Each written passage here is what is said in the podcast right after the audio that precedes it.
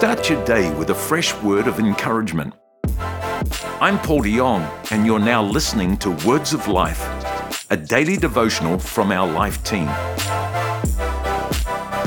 Well, hello and welcome back to our daily devotional podcast. It is so good to be with you. This is Coral, and I'm here with my fabulous husband, Campbell. I, I concur. You concur. That's great. That's great. You concur that you are fabulous. It's awesome. Uh, well, it's so good to be with you. Uh, we just here in New Zealand in the last couple of days have gone back down into our second lockdown, which is a little bit crazy. Unbelievable. Yeah, yeah. But you get to be with me more, which That- is a good thing. That's a blessing. Yes, that's a blessing. is a blessing. But feel sorry for the economy and people. That's just a real challenging time. Yeah, it is challenging, and I guess why we've really got to start each day with our eyes looking heavenward, Yeah, right? absolutely. Yeah. So, just a great way to start the day. Great way to be. Uh, or just great to be with you guys. Um, yesterday, Pastor Paul and Maree uh, started or talked about our final uh, beatitude, and we've been spending an amazing couple of weeks around the beatitudes. And they talked from verse ten. So, I want to read reread that to you. Um, that reads, "Blessed are those who are persecuted for righteousness' sake, for theirs is the kingdom of heaven." And the reason I read that is because today we're going to continue with verse eleven and twelve, which is actually part of the same beatitude. Uh, it actually just amplifies the reward that we receive when we see perse- uh, or when we have to walk through persecution, and actually seeing it as a as a good thing. Yeah. So, yeah, let me read verse 11 and 12 to you. This reads Blessed are you when they revile and persecute you and say all kinds of evil against you falsely for my sake. Rejoice and be exceedingly glad, for great is your reward in heaven, for so they persecuted the prophets who were before you. Yeah. Just love, love, love the words of Christ. So Yeah. insightful, so simple, yet so profound.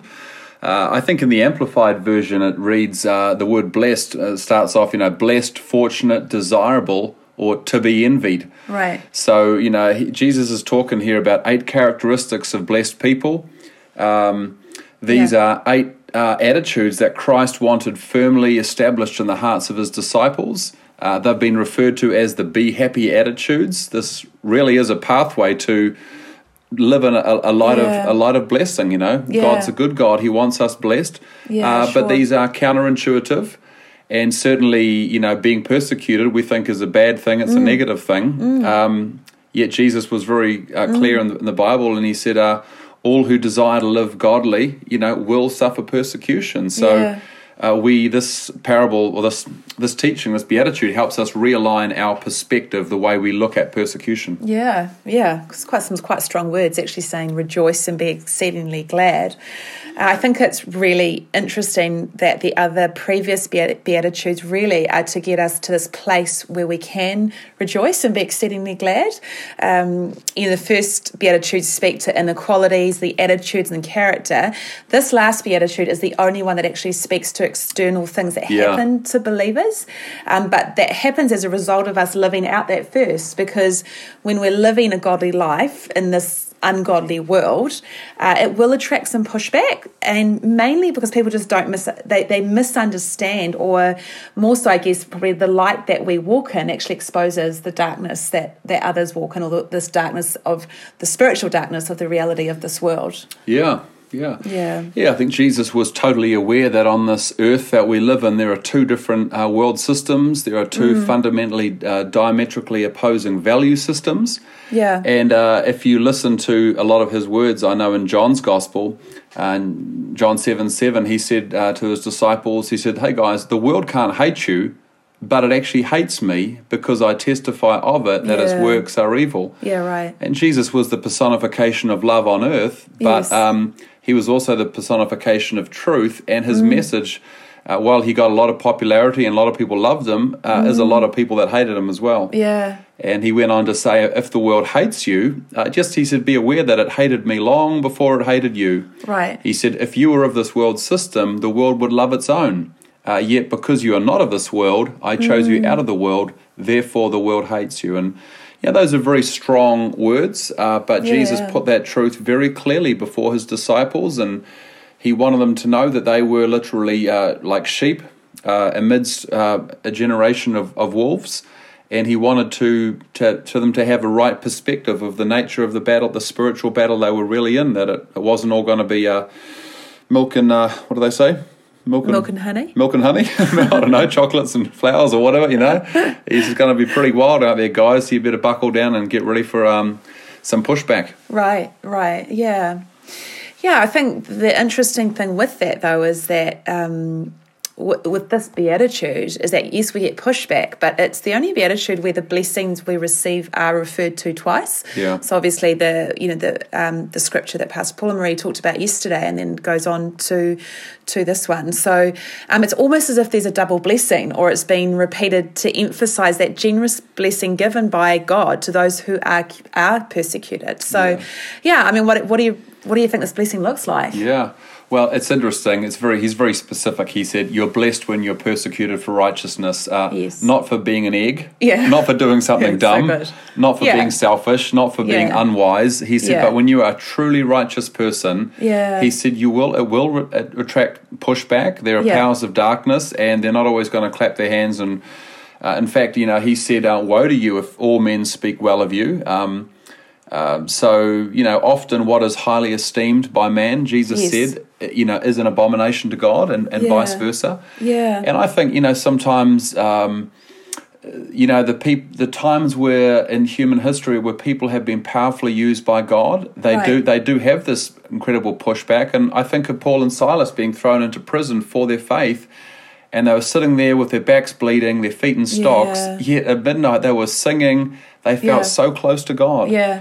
And I've Yeah, often sure. read people who have been in communist, you know, countries. They've been persecuted, put in prison, uh, ripped away from their families. Yeah. And often in those places, they they've talked later on about how close they felt with God when there was nothing else.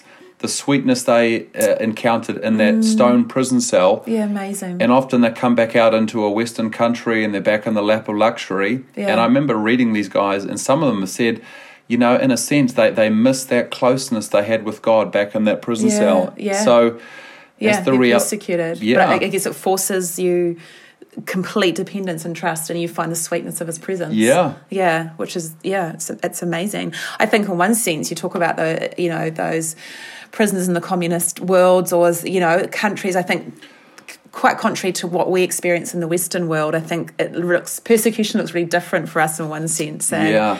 Um, yeah, I remember, you know, being a young Christian, and it often happens in these years. You get radically saved, you get baptized, filled with the Spirit, and Jesus becomes so real to you. Mm. And of course, you're just, you know, uh, naively, innocently sharing with family and friends. And mm. I remember people at school laughing at me, and, you know, the comments about, oh, Campbell's a Christian, and, and that, that hurt, you know. Yeah. I wanted to be liked, but Yeah. what I found was real, and it was so frustrating that I couldn't convince them Yeah.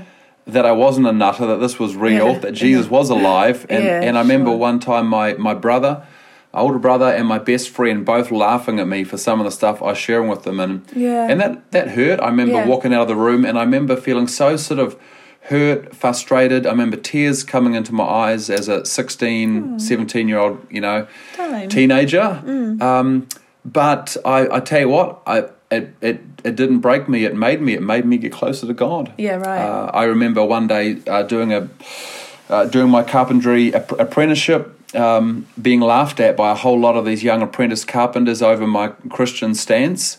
And I went out and I sat in the quadrangle uh, all by myself. I opened up my little New Testament and I read a verse from Jeremiah about Jeremiah sitting alone because God's Right. hand was upon him. And Right. and I just remember the closeness that I felt with God. And yeah. and this was just a couple of nasty words. It's Yeah. it's nothing compared to what Yeah. some people go through. Yeah. But it was real. Yeah.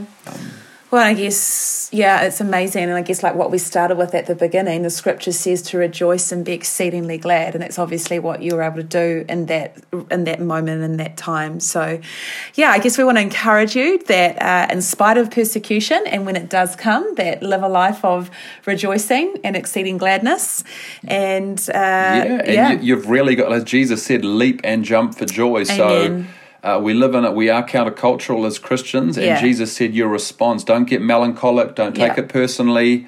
Uh, he said, leap, jump, uh, get excited, and really break that oppression off your life and Yeah. get focused back on God So good. and keep living intelligently and wisely and righteously for God. And just realize that's part of the journey. Yeah, so good. All right, well, I'll pray, shall we? Hmm. Yeah, Father, we thank you that we get to spend time together today talking about you, talking about your word, Yeah. and talking about how blessed we are when we walk in your ways, Lord God. And Father, for every person who is suffering persecution at this time, I pray that there would be an exceeding gladness and rejoicing about uh, within those moments, Lord God. And I pray that through all of this, Yeah. that this would continue to draw us closer to you, closer to your presence, and closer to knowing you and living with you well. Lord, we love you and we honor you in Jesus' name. Amen. Have the best day, you guys. Great spending time with you. Bye. Bye. Thanks for joining us for another encouraging word from the Life team. Don't forget to subscribe so that you don't miss an episode. We'd love to have you join us at church this Sunday. If you're in Auckland or Melbourne, check out the website for a location near you. Or you can choose to join us online from wherever you are. Find a service at lifenz.org.